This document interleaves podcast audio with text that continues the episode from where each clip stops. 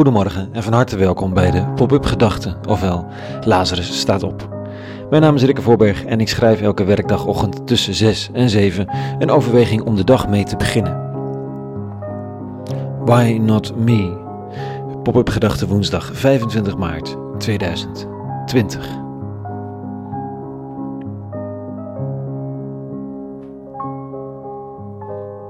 Hij zit in zo'n prefab uh, kantoortje. Een ISO-box heet het.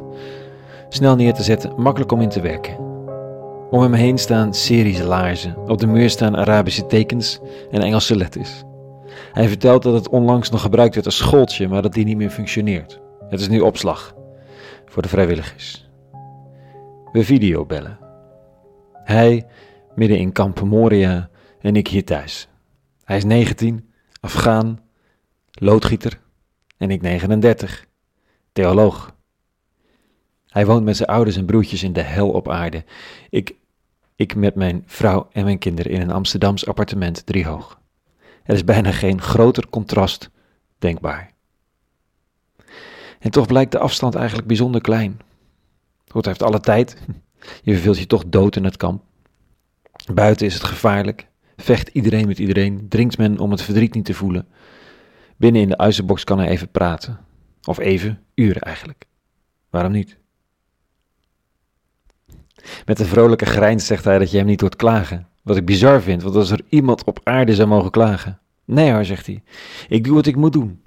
Ik werk hier voor een vrijwilligersorganisatie, die natuurlijk grotendeels is opgedoekt hier, maar ik zit elke dag met mensen. Ze vertellen me hun ellende. Geen elektriciteit, geen eten, ruzie, een gevecht, geen tent, kinderen ziek, stress door wat dan ook lange lijst ellende.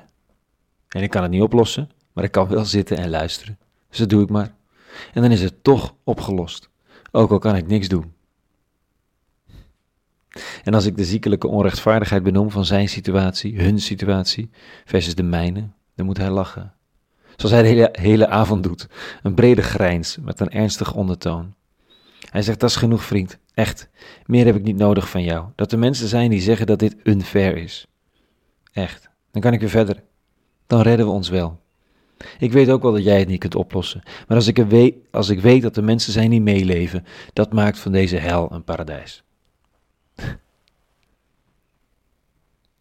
Ik bewonder die gast en steek dat niet onder stoelen of banken. Hij wuift het weg. Hij zegt: Dit is nodig, man. Ik kan me bedrinken, dat is, een groot probleem hier. En, en zo begrijpelijk. Maar iemand moet er toch zijn die luistert en die blijft. Dus ik vraag mezelf: Why not me? Uiteindelijk kan ik degene zijn die ladder zat, de pijn is ontvlucht, of iemand die mogelijk uiteindelijk een beetje gemist wordt omdat hij iets gedaan heeft wat oké is. En ik ben niet onmisbaar, hè? als ik weg ben pakt iemand anders mijn rol, maar ik doe dit graag. Ik wil dit graag. Een 19-jarige Afghaan filosoof die de nuances van het leven lijkt te kennen en die mij doet beseffen dat zeggen dat het je spijt, erkennen dat iets onrechtvaardigd is, contact maken ook als je het niet kunt oplossen, zo essentieel is. Beschikbaar zijn, dat is het misschien wel. Why not me? Dit staat er vanochtend in de lezing, als over Jezus van Nazareth, de belichaming van de eeuwige op aarde, wordt gezegd. Dit. Daarom zag Christus bij zijn komst in de wereld: Offers en gaven hebt u niet verlangd, maar u hebt mij een lichaam gegeven. Brand- en reinigingsoffers behaagt u niet. Toen heb ik gezegd: Hier ben ik. Want dit staat in de boekrol over mij geschreven. Ik ben gekomen, God, om uw wil te doen. In dat spoor geen offers en gaven om de goden gunstig te stemmen. Geen investering in de eeuwige, zodat het met jou wel goed komt. Niet de letter van de wet volgen. Op zich ook allemaal niet erg, hè? Maar is niet het punt. Je hebt een lijf gekregen. Een lichaam. Een set oren, een paar ogen.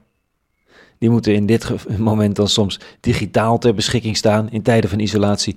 Maar mijn hemel, hoe belangrijk is dat? Why not me? Er is een nood. Iemand zou iets moeten doen. Why not me? Een dankbare inspirator in een werkhok in Kamp Moria, omringd door laarzen en de overblijfselen van een les Arabisch-Engels. Het was een bijzondere avond. Tot zover vanochtend. Een hele goede dag gewenst. Op deze woensdagochtend. Meer pop-up gedachten te vinden op lazarusstatop.nl. En voor nu, vrede gewenst. En alle goeds.